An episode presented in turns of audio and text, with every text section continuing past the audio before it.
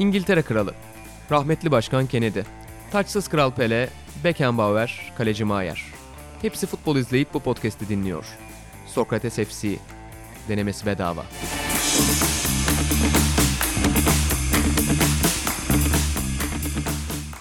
Sokrates FC'den herkese merhabalar. Ben İnan Özdemir, İlhan Özgen ve Atahan Altınordu ile birlikte futbol gündemini belirlemeye devam ediyoruz efendim.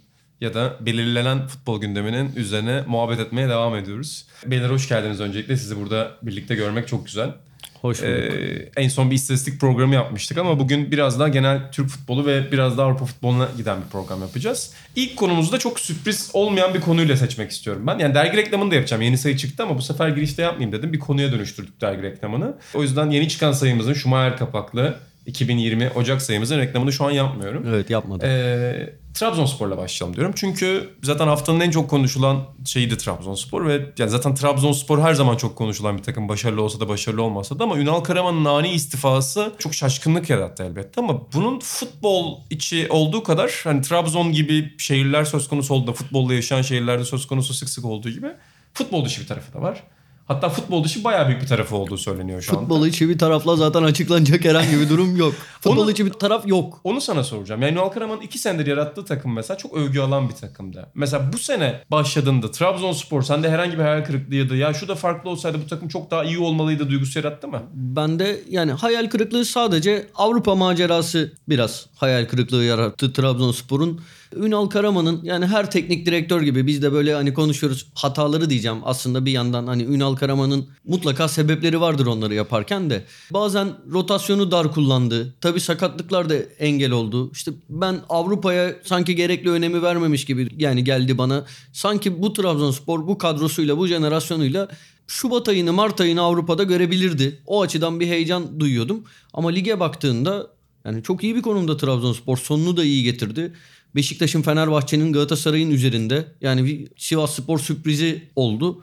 Çok büyük bir sürpriz. Onu daha önce konuşmuştuk zaten. Şimdi değinmiyorum. Ama çok yani bütün bu sakatlıklara rağmen çok iyi bir konumda ve hani altyapıdan oyuncu çıkardı. Bir yandan genç çekirdeği olan böyle genç iskeletinde e, önemli parçalar olan bir yandan da çok doğru transferlerle harmanlanmış güzel bir tamamen Ünal Karaman üretimi güzel bir takım görürken ve devrenin sonunu da gayet iyi getirmiş. Yani galiba yani son 4 maç 3 galibiyet. Arada böyle dalgalanmalı herkes gibi. Ligin zaten dinamiği o. Böyle kemiksiz gidebilen bir takım yok ligde. Sonra bir anda böyle bir haber geldi. İşte futbolla açıklanamıyor. İlhan Baba burada sana dönmek istiyorum. Yani işte Trabzonspor'un şimdi tabii ki hani futbolu hep bunu iyi ve kötü anlamda kullanıyorum. Yani futbollu yaşayan şehir demek hakikaten bir yandan da sıkıntıları da beraberinde getiriyor. Çünkü İstanbul'da ne olursa olsun bir bölünme var. Yani semt semt bazlı takımların dominasyonu var ama Trabzon'da gerçekten şehre sinen bir şey var. Sen Trabzon tarihi üzerine de çok çalıştın. Toprak sahada dosyalar yaptınız. E, Sokrates'te bir sürü röportajım var Trabzonspor efsaneleriyle. İddia edildiği gibi bunun bir yani başkanın ve kulübün iddia ettiği gibi futbol tarafının mı olduğunu düşünüyorsun yoksa sen de futbol dışı tarafının daha fazla olduğunu yani şöyle dışarıdan bakan biri olarak düşünenlerden misin? Ya ben iki tarafında Trabzon'da şaşılmayacak boyutta olduğunu düşünüyorum. Yani ligi gidişini falan filan çok bilmiyorum. Sadece Atan yanımda izlerken Trabzon maçlarını birkaç işte iki yıldır falan musallat oluyorum. izliyorum. Ünal Karaman'ı çok sevdiğim için futbolculuğundan ve genel duruşu nedeniyle zaten çok sevdiğim bir insandı. O yüzden takip ediyorum ama Atan gibi hani oynadığı oyunu ne kadar umut vaat ettiğini bilemem. O kadar derin takip etmiyorum. Ama Trabzon hakikaten şey yani biraz ben Inter'le falan onu ko- konuşurken benzetirim. Ya bir anda herhangi bir ufak kıvılcımla bütün şehri yakabilecek bir şey ortaya çıkabiliyor. Yani burada ben şeye de inanırım yani Ünal Karaman'la Başkan Ağaoğlu'nun ufak bir tartışması durumu buraya getirmişe de inanırım. Politik işte söylenen Ünal Karaman'ın klasik yazıdan Berat Albayrak dediği ondan sonra her şeyin başladığı bir hikaye var ya öyle. Doğruluğu ne kadar Ya keşke doğru olsa bu arada. O kadar güzel bir cevap ki. İnsan şey- inanmak istiyor. Mesela 70 Dünya Kupası'nda Saldana var ya işte Medici'ye öyle diyor. Ben senin milletvekillerine karışıyor muyum diye öyle müthişem. Tam o, o laf aslında. Ha, o da olabilir o da olabilir. Ben ikisine de şaşırmam açıkçası. Ama Trabzon yıllardan beri iyi giden işte mesela 96 takımı. Hani birazdan geleceğiz konularımızdan biri de. Hepiniz hatırlıyorsunuz. Zaten daha da iyi hatırlar senden. Yaşı daha büyük olduğu için biz yaşlıyız onunla. ya, ya bayağı iyi bir takımdı. Hatta hakikaten Galatasaray'ın 4 senelik hüküm sürdüğü döneme çomak sokabilecek bir takımdı. Çok kaliteli oyunculardan kuruluydu. Ama o şampiyonluktan sonra şehir dağıldı neredeyse. Hani takım değil şehir dağıldı. Bunu herkes de anlatıyor bize. 2011'den sonra da öyle. Aynı şekilde oraya gelecektim. Tamamen dağıldılar, dağıtıyorlar. ne olursa olsun kendine bir şekilde zarar verebilen bir biz camia. iyi yoldayız. Biz çok iyi işler yapabilecek bir potansiyelimiz var deyip yola koyulmak yerine bir anda bütün şeyi yakıyorlar. Gemileri yakıyorlar. Yani onun için çok zor bir şehir, çok zor bir takım ve benim de naçizane öyle bir şeyim var, düşüncem var. Ancak oranın atmosferini, kokusunu bilen insanlar orada bir şey başarabilir. Görüyorsun Şenol Güneş işte. Evet. Daha öncesinde Ahmet Suat Özdezici'ye gidiyorsun. Ta idman gücü döneminden Trabzon'u bilen adamlar. Özkan Sümer öyle, Şenol Hoca öyle. Ünal Karaman Ünal öyle. Karaman yani tamam Ünal Karaman Konyalıdır, Antep'i Malatya'sı var ama orada Ünal oldu. Tabii yani. Trabzonlu kaptanlık- oldu. kaptan- Fahri Trabzonlu Tabii. gibi bir şey. Yani çok iyi bilen bir insan orayı. Daha önceki Adana Demirspor dönemi falan Ünal Karaman'ın tartışılabilir antrenör olarak ama Trabzon'u bilmesi onu antrenör olarak zaten öne koyuyordu Trabzon'da. Yani bu avantajları çok da göz önünde bulundurmadan anında kalemle çat diye çizi veriyorlar. O yüzden hani yeni dünyada filan hani baskının sadece tribün boyutu değil de sosyal medyaya kadar taştığı dönemde Trabzon'da başarılı olmak, Trabzon'un eski günlerine dönmesi falan hakikaten çok zor bir şey yani. Sen onu ya, geçen de söylüyordun. Yani Trabzonspor'un altın dönemleri mesela gerçekten aynı kadroyu alıp sen şu anki baskı döneminin içine getirsen aynı başarı elde edemezsin. Ya çok zor ya. O dönem Trabzonlu abilerimiz de onu söyler. Mesela şey de yani Galatasaraylı futbolcular da onu söyler. Fenerliler de. Trabzonspor'un ilk iki senesinde şampiyon olurken diyorlar gazeteler neredeyse yazmamak için şey yapıyordu. Hani kime satacağız? Bunu yazarsak Trabzonlara satamayız ki. Biz İstanbullulara haber yapmalıyız ki gazete satalım diye. Hani etikliği tartışılır ama bu politikada oldukları için Trabzon alttan alttan alttan alttan çok baskı olmadan zaten ikincilikten yeni çıkmış vurmuş gitmiş.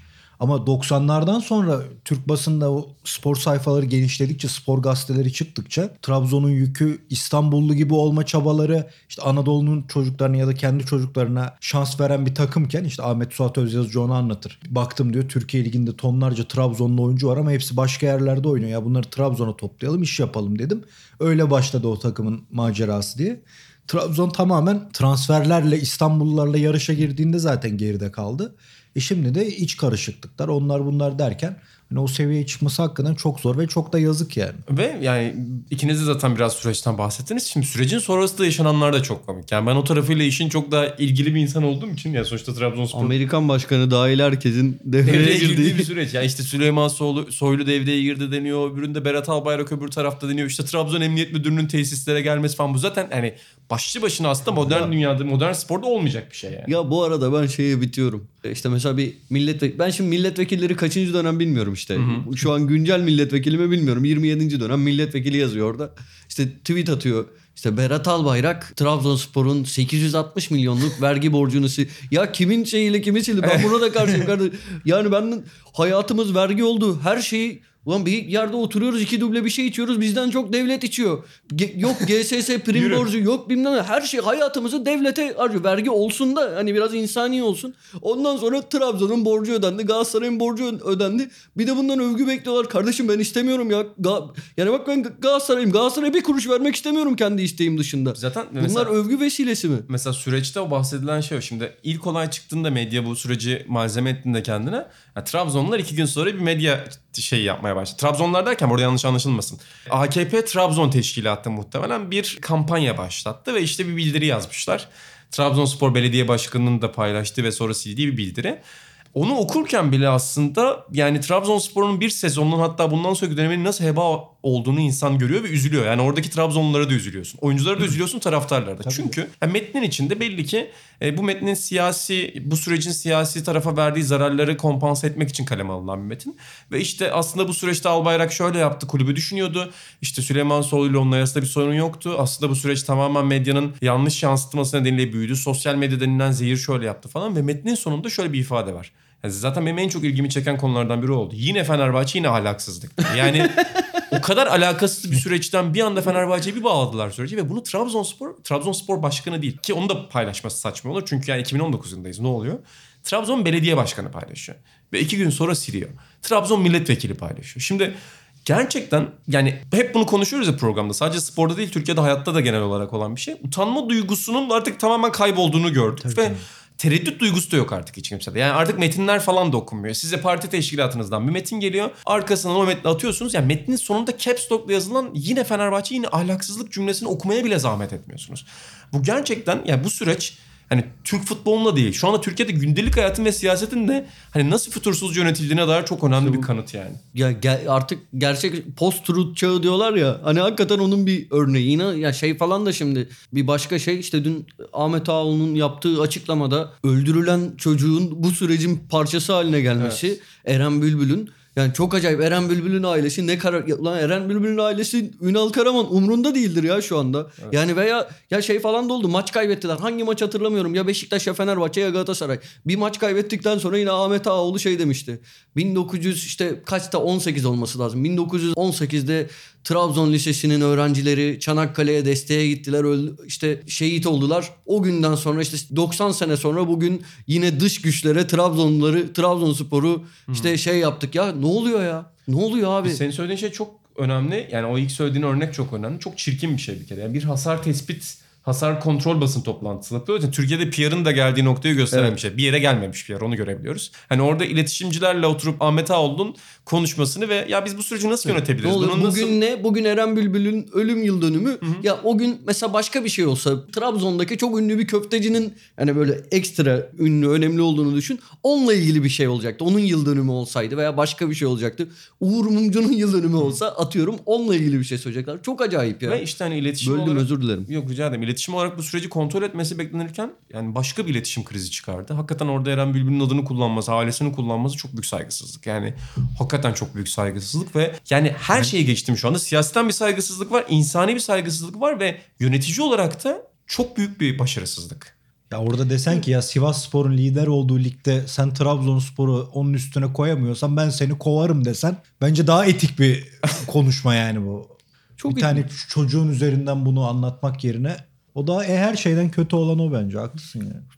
Bu bir anlamda aşınmış bir kavram kullanacağım. Güç zehirlenmesi diyeceğim. Ee, her şeyde kullanılıyor ama eğer bu işin bir anlığına sadece burada bilmiyoruz. Siyasi olduğu iddiası iddia. Yani bilmiyoruz. Gözümüzle görmüyoruz. Bilgi kirliliği var. Muhtemelen söylenen 5 lafın 3 tanesi kulaktan dolma, yalan. O oradan bir şey duyuyor. Bu bir şeye inanmak istiyor. Öyle geliyor. Ama tabii sonrasında yaşananlar, yapılan açıklamalar bu işin siyasi bir boyutunun olduğunu da Hani bana en azından gösteriyor öyle yorumluyorum. Ama diyelim ki siyasi bir tarafı yok bu işin. Tamamen başkanla, yönetim kuruluyla, teknik direktör arasında bir fikir anlaşmazlığı veya başarı başarısızlık kriterindeki bir noktada anlaşmazlık herhangi bir şey.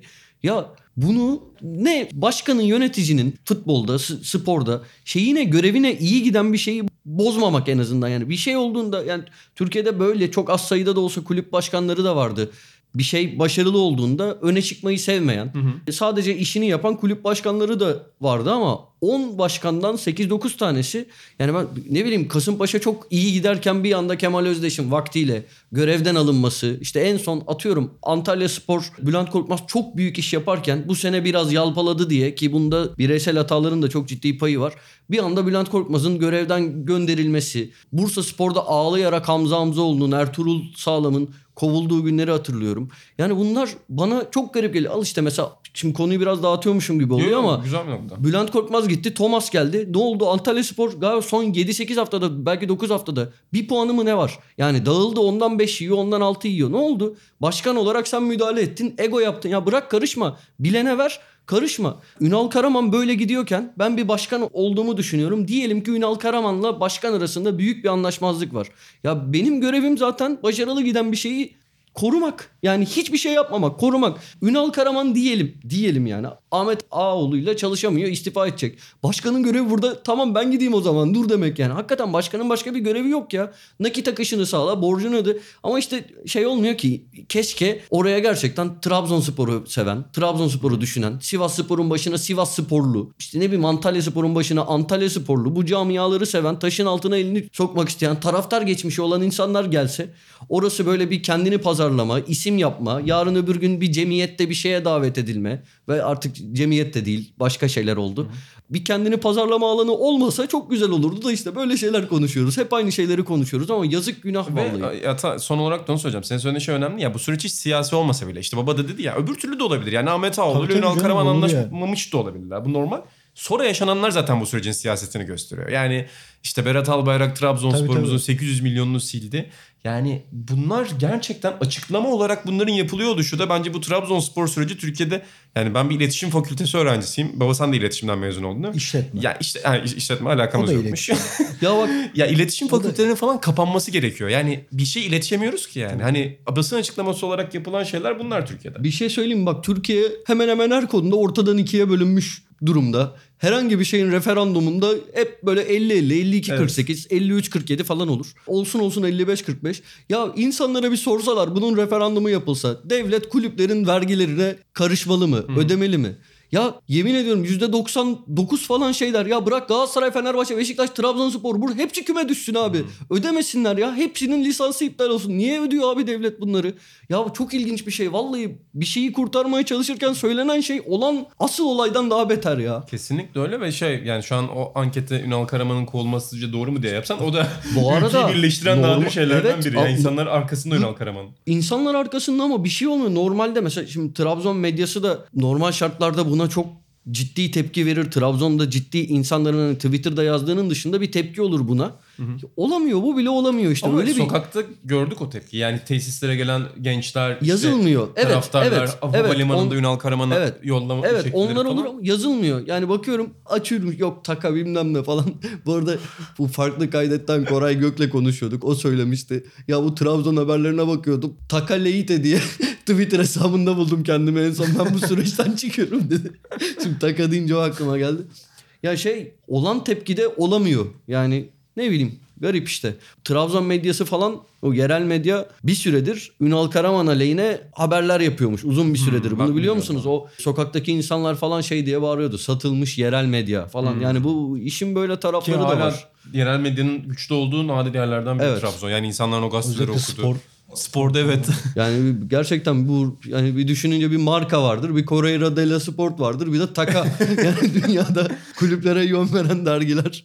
Bu arada isterseniz buradan o senin bahsettiğin diğer konuya geçelim. Yani Türk futbolundan çıkmayalım. Türk futbolu içinde kalalım. Ama bu ay reklamımızı yapalım. Normalde hiç yapmıyorsun. Evet normalde yapmıyorum da bu sefer bu podcast'te özel bir reklam yapmak istedim ben de. Bu yeni çıkan Sokrates'te efendim. Schumacher kapaklı Sokrates'te bir Fenerbahçe oral story'si var. Fenerbahçe sözlü tarihi var. Bir 88. karışmasın Mihail Schumacher. Çünkü o takımda da Tony Schumacher var. İki Schumacher. Evet. İki Schumacher'li bir sayı oldu. İki Escobar gibi. İki Escobar gibi şey 88-89 sezonu işte 103 gol atan meşhur Fenerbahçe'nin sözlü tarihini İlhan'la Aras yaptılar ve 18 sayfalık bir dosya efendim. 18 mi 16 sayfa mı 14 mü 14, 14 14, galiba. 14. Yazı 18 bizim Süreyya'ydı. Yazı işleri müdürüne bak. Sayfaları bilmiyorum ben de. Çok güzel bir dosya öncelikle yani onu okumanızı tavsiye ederiz. Zaten okuyanlar da söylemişler şeyleri. Ben Harika o, bir dosya. Hakikaten yani Atan da biz de çok beğendik. Çok sevgiyle okuduk. Ben hep şey yaparım. Şimdi dergide tahsih yaparken sayfaların hepsini işte dergiye bir iki gün işte son iki günde üç günde bütün dergiyi okurum. En sonunda da hani bu zor sürecin yıpratıcı yorucu sürecin benim adıma sevdiğim şeylerinden biri. Sonda derim ki bu sayının en güzel işi bu olmuş. İşte Aras'cığım yazını çok beğendim. Kaan'cığım şöyle olmuş. Bu sayı hani bir tartışmaya mahal bırakmayacak şekilde olağanüstü bir oral history. Arasında İlhan'ın da eline sağlık kıskandım. Kesinlikle. Yani ben kıskanmadım çünkü zor iş. yani Atan'ın neden kıskandım dediğini anlıyorum çünkü Atan çok seviyor böyle dosyaları ama ben girsem yani şu anki yoğunluğumda içinden çıkamayacağım bir süreç olurdu. Oradan hareketle şuna gidelim istersen baba. Biraz istersen o süreci ufak bahset. Yani 88-89 bir izleyici olarak ve şimdi senin bir gazeteci olarak nasıl ilgin çekiyor? Ve aklına başka böyle gelen takımlar var mı? Biraz karşılıklı konuşalım. Türk futbol tarihinin en iyi takımlarını konuşalım dedik buradan 88-89 özelinden. Ya ben ona şöyle gireyim. Instagram'da gördüm birkaç yorum. Haberciliğimizi sorgulayanlar falan var birkaç, birkaç tane. Ee, onun esas rekor Galatasaray'dadır. 105 golle falan diye. Ama çok maçta. Eh yaşa yani bilen insan kısaca bir cümleyle özetledi bunu. Galatasaray'ın oynadığı o sezonkilik biraz garip oynanıyor. Yani 59'daki ilk millilik benzeri bir şey yapıyorlar. İki tane grup var beyaz kırmızı diye. Sanırım 12 takım var. 12 olması lazım. İlk altısı yok 10 takım var. İlk 6 milli lig başka bir lig daha oynuyor. Yani toplam 42 maç oynanıyor. Fenerbahçe'nin oynadığı 36 maç 19 takımlı ligde. Biri hükmen Samsun'un kazası nedeniyle. Galatasaray'ın maç fazlasıyla 105. Yani bir bölme çarpma yapıp gol ortalaması hesaplayabiliyorsan Fenerbahçe'nin o yüzden rekor deniyor. Maç başına düşen gol sayısı nedeniyle. Yani orada haberciliğimizi sorgulamaya gerek yok. İşkenmeden atmaya da lüzum yok. Bir de zaten hani yani illa 103 ya da 105 olması gerekmez. Her sezonun kendine has bir hikayesi Ya var Her elbette. sezonun Ya kendine has bir şeyi var. Onun dışında da şeyler var. Yani şimdi 105 gollü Galatasaray'ı da yapalım yani Atan'la da öbür ay onu yapalım ama e şimdi 60'lı yıllarda kaç tane mesela kahramanı Metin Oktay'a ulaşamazsın edemezsin. Öyle canım, sıkıntıları var yani. Çok az Hani oyuncu maalesef şu anda. İçerik açısından. Ya, Ya- bunda bütün adamlar Allah uzun ömür versin hayattalar. Ve ayrıca dediğim gibi yani buraya gol ortalamasına vurduğunda da 103 gollü şampiyonluğun ayrıca bir yeri var. Ayrıca Fenerbahçeliler için de ayrıca bir yeri var zaten. Yani Galatasaray'ın 4 sene üst üstesi var. Dervalli dönemi var. O dönem 90'lardan itibaren acayip şampiyonlukları var masallaştırılabilecek. Ama Fenerbahçe'nin belki de birçok başarısına rağmen bu şampiyonun taraftarın hafızasında kalan daha yakın döneme hitap eden bir şey. Bunların da etkisiyle onu yaptık zaten hani. Ya burada kısa araya gireceğim. Hani biz burada gördüğüm kadarıyla çoğumuz eleştiriye açık insanlarız. Hani ben kendi adıma bir eleştiri geldiği zaman hep şey diye yaklaşıyorum. Ya işte haklısınız belki de bunu atlamışızdır. Arkadaşlarıma iletiyorum. Gerek bazen maille bazen sosyal medyadan bir şeyden. Ama şu bunu neden yapmadınız? Bu işte Galatasaray'ın şöyle rekoru var. Beşiktaş şunu yaptı. Bunlara katlanamıyorum. Biz geçen ay kimle işte bu e, 2010'lar sayısı yaptık ya. Biri bana şey yazdı. Arada mail de at- atıyordu. Bizi işte mesela Beşiktaş şampiyon olduğunda 3 tane Beşiktaşlı futbolcuya röportaj yaptığımızda uzun bir mail atıp bizi dergiyi Beşiktaşlı olmakla suçlamıştı mesela. Galatasaraylı biri. 2010'lar sayısı yapıp Muslera ile röportaj yapmayarak niyetinizi belli ettiniz bilmem falan. Ya dedim hani Hakan Balta Evet. Hakan bu arada Muslera'yı da yapmak istedik. Yapamadık. İleride yapacağız inşallah. Sonra şey dedi. Bırakın işte ben dergiyi başından beri takip ediyordum. İşte kimlerden Ali Koç'tan işte ondan bundan direktif aldığınızı eee, kanıtlamış oldunuz. Ben de şey yazdım. Hiç tavrım değildir de bu kadarını. Dedim ki şimdi arkadaşlara iletiyorum. İşte X Bey direktif aldığımızı anlamış. Çıkarmayın dergiyi bir daha dedi. Bir daha çıkarmayacağız dedim ben. Dayanamıyorum bu eleştiriye ya. Galatasaray 105 gol atmış. Ya 110 gol atmış. Bırak abi ya, na- onu da sen yap. Yani bir, vallahi onu da sen yap. Bir de meselenin yani? diğer tarafı da var Atan. Yani Ali Koç'un umrunda değiliz. yani. Ulan ben Sokrates'e bir direktif Ya. vereyim de. Şeyi itiraf et. Biz Muslera'yla röportaj yapacaktık. Ali Koç Caner'le seni aradı. Aynen, dedi ki- Yapamadık. Çocuklar yapmıyorsunuz dedi. Ve dedi ki sonraki ayda 103 gollü sezonu yapacaksınız dedi. evet ve biz de 103 gollü sezonu yaptı. Türkiye'de medya böyle. bir şey şeyde geldi. Agnelli ailesinin yazısını yazmıştım ya. Agnellileri aklama yazısı olmuş. Abi yani ay düşsene. İtalya'da şu an benim yazım gündemde. Şeye de çok gülüyorum. wow. Siz Messi'cisiniz. Siz- Aynen. ya, o işimiz mi yok abi? Ben kimseci olmadım bu hayatta yani vallahi. Ben Anladın olmuşumdur mı? birileri için. Hacı, ben değil mi? Hacı'yı çok seviyorum. Hacıcı olmadım ben hayatımda. Ben yani. Lebroncu oldum mesela edeyim. Helal olsun sana. Peki takımlara ne diyorsunuz? Yani 88-89'un sen Fenerbahçe'nin özelliğini söyledin. Bir şey ilginç olan, yani dosyayla birlikte de onu daha iyi anlıyorsun. Oğuz Çetin de söylüyor ya, o kadar kaliteli takımımız vardı diyor. 8 senede 2 tane şampiyonluğum Tabii tabii var sonrası hiç yok. Mesela Galatasaray'la Beşiktaş çok daha fazla damga vuruyor 90'lara. Fenerbahçe'nin işte o özelliği de var yani. Bir yandan da baktığında işte bireysel yetenekler, insanların aklında kalan çok gollü maçlar falan özel bir takım. Ben sonradan sonradan izledim de yani yoksa şeyin havasında yapıyorum. Ben statta izledim o takım. Babam götürmüş maça da yani. şey yok hafızada bir bok statta yok. olduğuna Aynen. dair bir algın yok. Bu arada yazıda çok sevdiğim konu biraz Tabii, yazıya tabii. kaymış oldu kusura bakma da çok sevdiğim bir detay söyleyeceğim. Hani bana kişisel olarak çok hitap etti. Orada bir yerde ya Oğuz Hoca ya Aykut Hoca ikisinden biri şey diyor. İlhan şimdi söyler hangisi çok önemli değil de. O yıllarda şöyle bir durum vardı diyor. İşte biz Galatasaray'ı yenerdik. Galatasaray Beşiktaş'ı yenerdi. Beşiktaş bizi yenerdi. Ben çocuktum şimdi tamam mı? Yani 91'de falan yeni yeni böyle futbolla ilgilenmeye başladığımda 3 yaşında 4 yaşında annem bana rahmetli annem öyle öğretmişti. Oğlum bak bu derbilerde böyle oluyor. Galatasaray Beşiktaş'ı yeniyor. Beşiktaş Fener'i Fener Galatasaray'ı. Ya ilk öğrendiğim şeylerden biriydi bu ama hiç kontrol etmedim. O yıllarda gerçekten öyle mi oluyordu ama bende hep böyle bir inanış vardır. Kafamda da durumları kulüplerin güncel durumları ne olursa olsun Fenerbahçe ile Galatasaray oynadığı zaman be- belki öyle öğrendim diye. %60 kafamda Fenerbahçe kazanıyor. Galatasaray Beşiktaş ya Galatasaray yener. Beşiktaş Fener Beşiktaş yener. Hep böyle bunu bir- birinden yani muhatabından duymak benim çok hoşuma gitti. Sonra bu, bu arada 2000'lerde de sanki devam etti. Ya ben çocukken ilgilenmeye başladığında ben öyle hissettim. Ya zaten ben çocukken Fenerbahçe'nin Galatasaray'ı yenmesi üzerinden gidiyordu Türk Tabii futbolu. hala da yeniyor. Hala da orada yani benim çocukluğum ve büyüklüğüm öyle geçti. Beşiktaş Fener maçlarının daha iyi olması denklemi. Galatasaray'ın da Beşiktaş,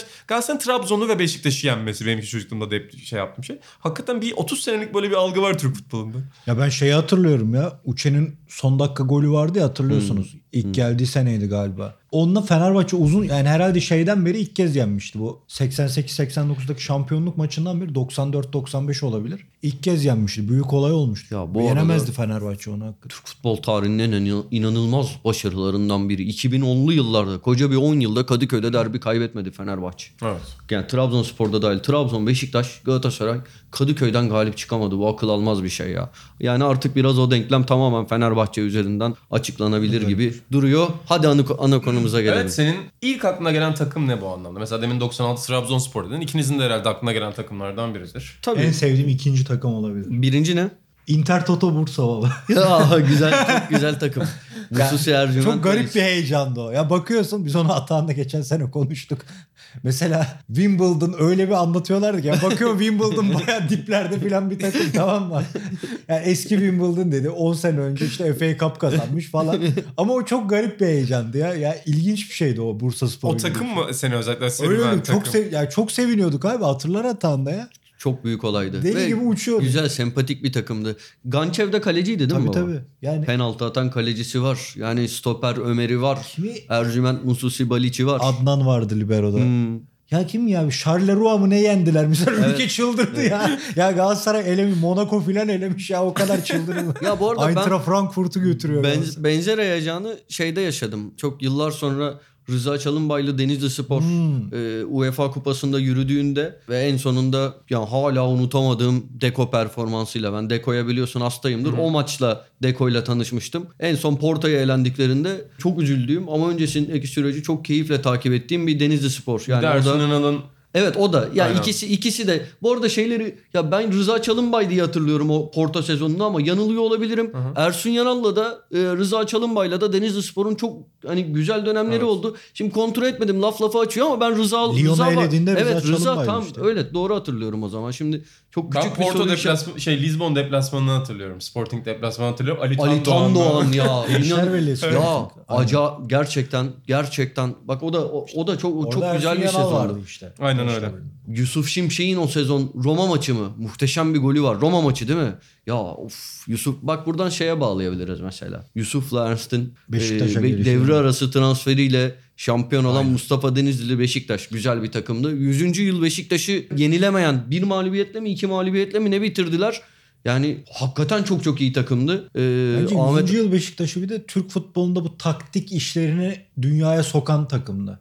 Ne anlamda? Berlu- Berlusconi diyorum lan. Lucescu'nun Lucescu. 3-5-2'si işte İlhan'ı nasıl kullanıyor, Taner'i nasıl kullanıyor, Okan'ı nasıl kullanıyor. Ahmet Aslan sürekli sonradan girip etkili oluyordu. Yani o onun 3-5-2'si üzerine çok fazla böyle Bir de Lucescu hep taktik spesyalisti olarak bilinir ya. Tabii tabii. Mesela Payra'nın. Fenerbahçesi de ilginçti. Yani dünyadaki oynanan sistemi Türkiye'ye getirmişlerdi. Ala alan savunması, tandemler falan ama o kadar konuşulmuyordu orada. Gene Oğuz konuşuluyordu. O bireyler konuşuluyordu ama şeyde Lucescu'nun Beşiktaş'ın çok fazla antrenör ve sistemi konuşuldu. Ki adamcağız Galatasaray'da da iyiydi. Ben Galatasaray'da da o kadar şey konuşulduğunu hatırlamıyorum. Luce bunu oynatıyor, şunu oynatıyor çok yoktu. Yok evet. Orada bir de Fatih Terim'den sonra olduğu için beğenmeyenler de çoktu zaten. Evet, Galatasaray'da genelde kapanması üzerinden Evet. konuşuluyordu ki aslında bayağı iyi bir Galatasaray, yani bayağı iyi bir Galatasaray sezonu yaratmıştı. Öyle yani ben de o vakit çocuktum. Okunanlar, okuduklarıma inanıyordum. Söylenenlere inanıyordum. Bugün o maçları izlediğimde bir şekilde Galatasaray TV'de falan kanal değiştirirken bazen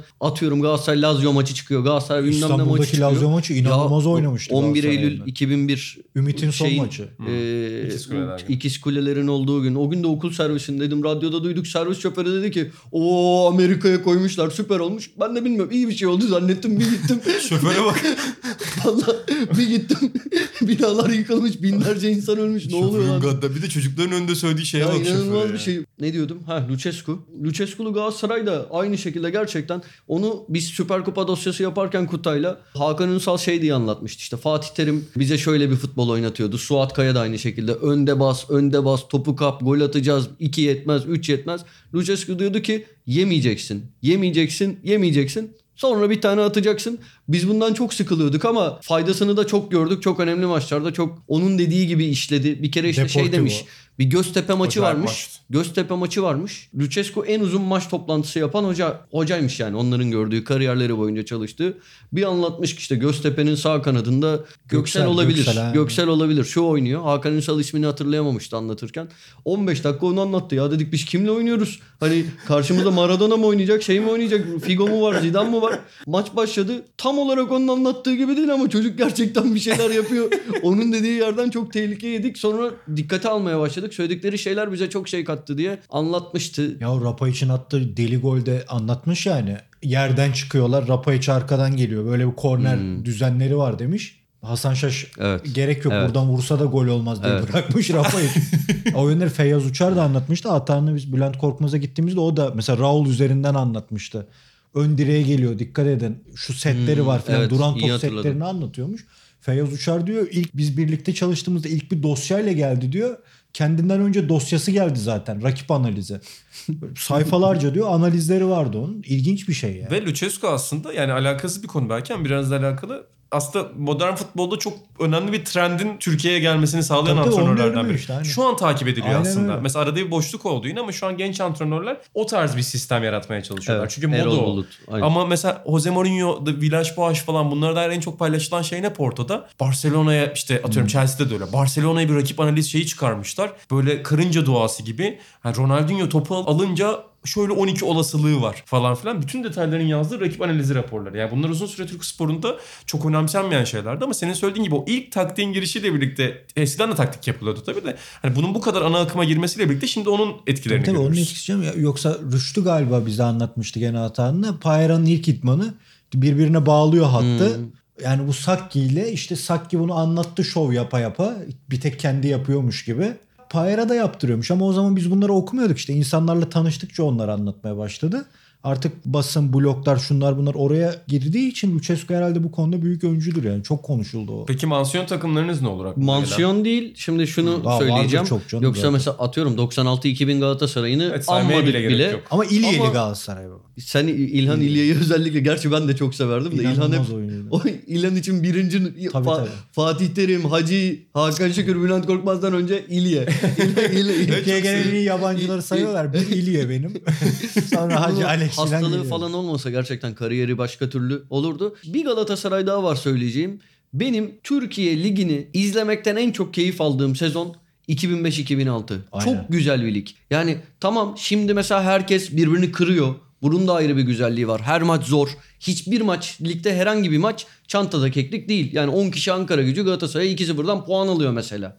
Ama o seneki o Galatasaray'ın Fenerbahçe'nin son ana kadar bütün maçlarını kazana kazana vura vura gidişi biri 83 puan biri 81 puan. Sonundaki o Fenerbahçeliler için trajik Galatasaraylılar için hani olağanüstü rüya gibi bir şey ama sonu o 16 dakikalık bekleyiş yaşananlar ya bu kadar güzel bir 4-0 sezon. orada oynamadı mı Apyan? Evet, evet. Evet ya bu arada Galatasaray Fenerbahçe tarihin hani bunu herkes söyler yeni bir şey söylemiyorum da 6-0'dan 40 kere kötü bir maç yani benim işte ben bittiğinde şey dedim 4-0 yenilmiş Galatasaray şükürler olsun ne kadar mutlu uyudum ben 4-0 Evet, bittiğine. ben yani. babamla izlemiştim. 10-0 bitmesi gereken bir maç. Dalga dalga Vallahi 6-0'da öyle bir şey yok. Yarısı kadar değil yani 6-0'lık maç ne bileyim 4-2 de bitebilirdi. Fener her türlü kazanırdı da o maç çok ilginç. Bir de çok o dönem- acayip yani. O döneme dair yine alakasız bir şey söyleyeceğim ama iyi Fenerbahçe takımlarının benim kafamda hep bir özelliği var. Luciano ve Lugano benim kafama bunu kattı. Stoper bir şekilde gol atıyor. Ya. Ve hep şöyle bir gol atılıyor. Luciano ne goller atıyor ya. Yani Luciano da Atıyordu. Lugano da hani ilk topa biri vuruyor. Hep onu da hissederdim. Top sekiyor. Onlar bir yerdeler. Yani Evet. çizgi üstünde ya da Evet. çizginin etrafında ama her zaman doğru yerdeler. Yani bu gerçekten şans değil. Sezi yani bu. Hem savunmada hem ucumda böyle sezgilere arada sahip oyuncular. Luciano golün her türlüsünü atıyordu. Röveşata'yla da gol attı. Ceza sahası dışından kaleye sırtı dönüp göğsüyle topu kontrol edip dömi voleyle gol de attı. Yani Ronaldo atsa 15 gün konuşulan gollerden birini Luciano bir de derbilerde atıyordu. Beşiktaş'a atıyordu, Galatasaray'a atıyordu. Normal bir şey. Savunmadan daha çok yeteneği vardı. Gol atıyor. İyi bir savunmacı değildi bence.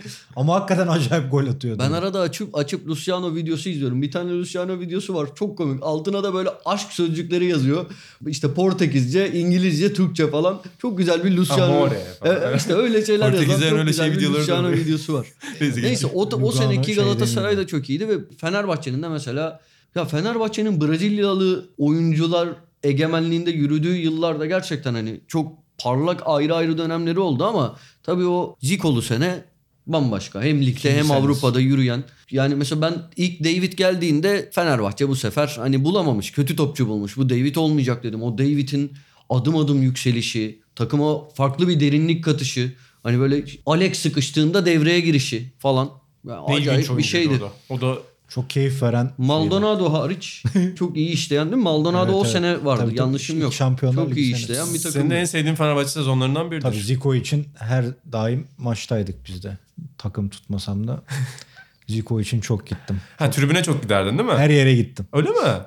Bayağı para harcadım yani. Param olmadığı dönemlerde. Senin bir de bu yani Atan da çok tribün mesela Atan daha fazla muhtemelen istikrarlı canım, ben öyle geçmişi değilim yani. Paso Lig'e kadar hep gittim. Benim Atağım bayağı Neredeyse hiç yok Benim yani yok zaten. çok nadir ama senin bir de ilginç bir Delgado sezonun var Beşiktaş maçlarını izledi. Delgado değil Fernandez. Fernandes pardon Tabii Fernandes. tabii ona da Ha, gittim. Çok. aynen. Ya İliç'te de Ali Sami Yen'e de giderdim ya. İliç varken o 2005-2006 o zaman bir de Mecidiyeköy'deydik biz. Saşa İliç benim adamımdır. Bayılırım ona da. O da İliç- ilk beşime girer bak. İliç yanlış mesleği seçmiş bence. İliç bir bireysel spor yapmalıydı. Ciddi. İliç'ten mesela çok iyi snookerci falan olurdu. Ciddi söylüyorum. Oyun zekası bilgisi acayip, acayip, oyun. yani bakışından bile belli oluyor yani bir sinsili olumlu anlamda bir sinsiliği var adamın ve bir şekilde bak dem- demin mesela diyordun ya Luciano Lugano hep doğru yerdeler bu bir sezi falan. İliç'in futbol yani özel bir yeteneği yoktu bence buydu. Adam bildiğin ortalama Yavaş bile değildi ya. Ortalama yetenekte bir futbolcu. Zekasıyla bu kadar oynayan yani kendini yukarı atan topçu az gördüm. Zaten öğretilmesi en zor ve tespit edilmesi en zor şey nerede duracağını bilmek. Yani bunu insanlar çoğu zaman tabii ki çalışarak da geliştiriyorsun ama bu gerçekten içgüdüsel bir şey. Her sporda öyle Aynen öyle. Yani pozisyon almayı bilmek her sporda önemli Ben böyle şey. sohbetleri çok seviyorum ya. Nostalji oradan. O zaman o benim konuyu boş verelim buradan devam edelim. tamam hadi bu hafta yapalım. üçüncü konuyu Aynen iptal ya. ediyoruz. Aklıma bir şey geldi sana az önce. Ha burada tribün demişken çok nadir bir tribün anımı anlatabilir miyim size? Ben de tribüne çok nadir giden insanlardan biriyim.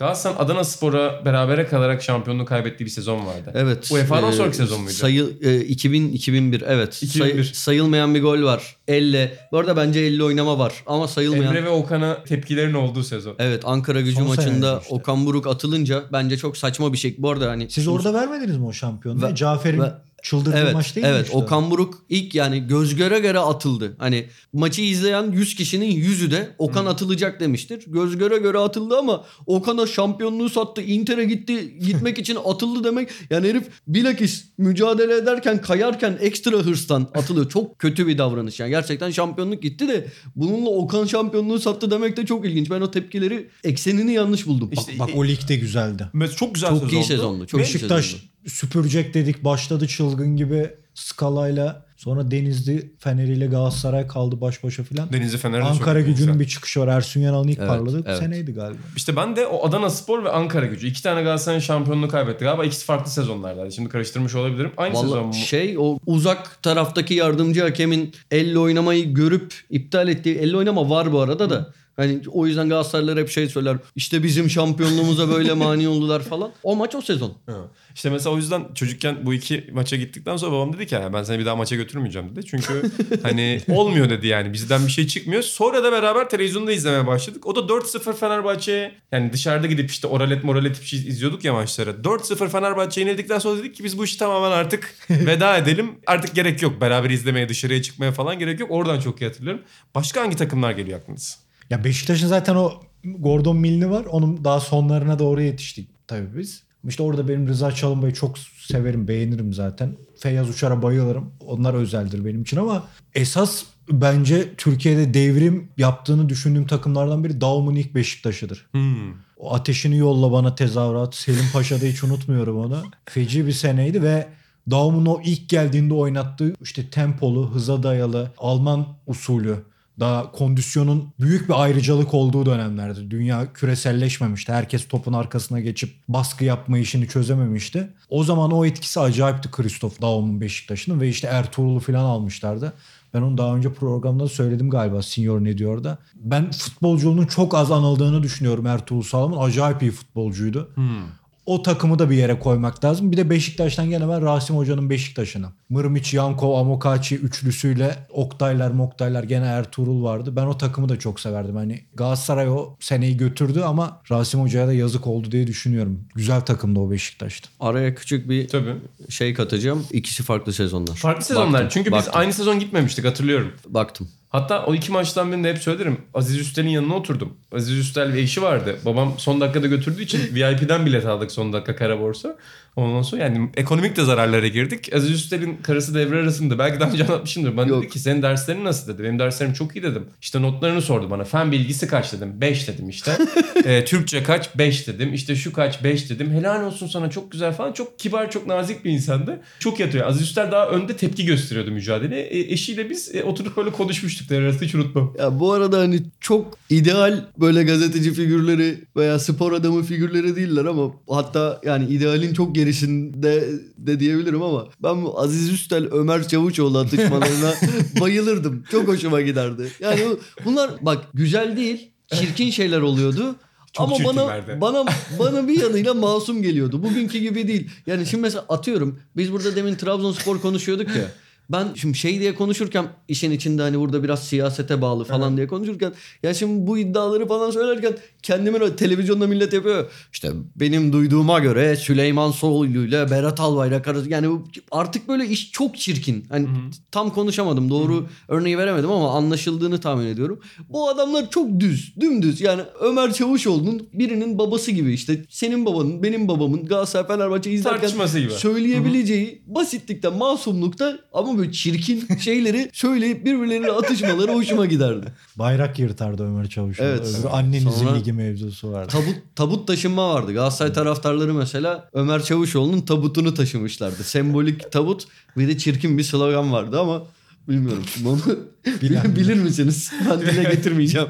Bu arada tribünde izlediğim iyi takımlardan biri olduğunu hatırlıyorum. Ben sezonları unutuyorum kusuruma bakmayın ne olur. Pierre Van Hooydonk'la şampiyon oldu Fenerbahçe'nin. Ankara gücü maçına gitmiştim bir- o sezon. Bir şey söyleyebilir miyim? Ankara gücü maçı ligin ilk haftası. Yok O mu? sonunda da bir Ankara Ha, bir dakika gittim. pardon pardon ligin ilk haftası İstanbul Spor. Enke'nin 3 gol yediği saçma zaman bir şekilde insanların Enke o gün 3 gol yediği için intihar etti diye Türkiye'de ya, bilen 5 kişiden ikisi 3'ü öyle Evet. biliyor ya. Ben o maçı Fanoydonk'la izledim abi. Yani ina- inanılmaz bir şey ama Fanoydonk sahada bu arada. Ben arkadaşımın yazlığındaydım Geyikli'de, Çanakkale'de. İşte lise hazırlık öğrencisi, hazırlık bitmiş. Biriyim. Maçı izliyoruz. Orada böyle tek kahve gibi bir yer var. Yemin ediyorum sana bak aynı boy, aynı dişler, aynı saç. Ben de Van Hooydonk'la Fa- izledim. Ya abi val inanamıyorum yani vallahi bu Tanrı'nın bana yaptığı bir şaka gibi. Beni bir o gün orada olan herkes bunu biliyor. Millet fotoğraf çektiriyordu falan adamla. Fan Oydonk'un geldiği gün Fan Oydonk'la maç izledim. Fenerbahçe 3-0 kaybetti. Söylemek istedim. ne Çok güzel bir sonu ne oldu? Zaten hatada genelde böyle bitiriyoruz. Başka mansiyon almak istediğiniz takımlar yoksa ben Bak, anda zirvede şöyle- bırakmak Mesela istiyorum. şöyle bir mansiyon vermediğim bir takım söyleyeyim mi? Söyle. Son haftalara kadar neredeyse şampiyonluk yarışı verdi. Sivas Spor. Değil mi? Beş para etmez bir takım da at Mehmet Yıldız'a gitsin. Hiç hoşuma gitmiyordu ya. Öyle Balili mansiyon vermediğimi galiba. söylemek istedim ha. Balli de vardı o takımda. Vardı. Vardı. Hatta Zico şey demişti. Türbülent bu takım. kadar hızlı olduğunu aynen. Bu kadar hızlı olduğunu tahmin etmedim demişti. Şeye de ulan ben ne yapıyorum bu işler acaba bana göre işler değil mi diye düşündüğüm anlardan birinin de bu tribün işleri. Kahramandır. Balili Galatasaray'a gol attı. Bir anda millet kahrolsun İsrail, Filistin'e özgürlük diye bak ulan bütün tribün ne oluyor demiştim ya 20 Vallahi bu arada bu olduğunda mesela bunun ırkçılık olduğunu bilmiyordum. En azından İçgüdüsel olarak şeylerin yanlış gittiğini düşünüyorum. niye böyle bir şey yapıyoruz? Adam gol attı diye düşünmüştüm. Neyse. O zaman son olarak da bir şeyle kapatıyorum ben. Benim de son gittim şey maçı, tribündeki maç Galatasaray Gaziantep spor maçıydı galiba. İşte Mısır'da Arap Baharı sonrası karıştıktan sonra Mısır'a dair bizim tribünlere olaylar gelmişti ya. O sırada işte Gezi Parkı tezahüratları vardı. Her tribünde Gezi Parkı tezahüratı yapılırken biz de nereden bilet aldıysak arkadaşım götürdü. Ultra hastanın ortasına düşmüşüz. Ondan sonra Mursi'ye selam devrime devam diye arkada tezahüratlar başladı. Ve bağırmazsanız sizi şöyle yaparım diye bir adam bize şey yaptı. Ben dedim ki tabii ki bağırırım. Yani orada hiç gerek yok yani. Öyle bir son Galatasaray maçını ben e, Mursi tezahüratları hatırlıyorum. O da hani Allah rahmet eylesin yakın zamanda öldü. Hani kendisinin şahsında bir şey demiyorum da Gezi Parkı'na karşılık Mursi tezahüratı konması çok komik bir şeydi. Ve bir anda kendimi orada şeyin içinde bulmuştum. İhvanın ortasında buldum. Kapatıyorum. anlatacaktım da yeter. Anlat, anlat. Yeter. Hayır Ama hayır senin, yeter. Hadi anlat. senin Evet. Van Hooijdonk çok iyiydi. Aynen. boş bir anıydı da anlatmak istedim. Anlat Benim abi. için mucizevi bir olay. Kapat anılar çok ya. Sen Bu böyle yani gidiyor. Fanodonklu izledim deyince ben de Atan sonuçta eskiden beri bu işi yapıyor. yap? Gürsoy'la- bir- Biliyorsun bir de Hollanda futboluyla içli dışlıyım. ilişkilerim var. Ha, oradan başlıyorsun Adam işte. 6 yaşında Ergun Gürsoy'la röportajı yok. 8. 8 Sekiz yaşında yani. yaptım. Onun kaydını bulana çok para veririm tekrar söylüyorum. Bir daha söyleyelim. Tolga Garipoğlu de. evet Tolga Garipoğlu'yla namı diğer Hugo Tolga abiye ulaşan olursa gerçekten yani her şeyi yaparım. Mahallenin afacanları ve Atan Altınordu'nun Ergun Gürsoy röportajlarını bulana ben Sokrates Dergi burada sorumluluk alıyorum. Yazı işleri müdürü olarak bir yıllık abonelik e, vermek istiyorum. Eğer bu kayıtları veriyorsan. Premium abonelik de olur. Siz nasıl isterseniz. Vallahi her şeyi veririz ya. Tolga Garipoğlu'na ulaştırın bu garibi. O zaman çok teşekkür ederim beyler. İki konu konuştuk ama geniş bir konu Aynen. grubu oldu. Çok teşekkür ediyorum size. E, yeni programlarda görüşmek üzere. Güzel Dergide, podcast oldu ve hoşuma gitti. dergiyi de tavsiye ederim yeni sayımıza. E, görüşmek üzere.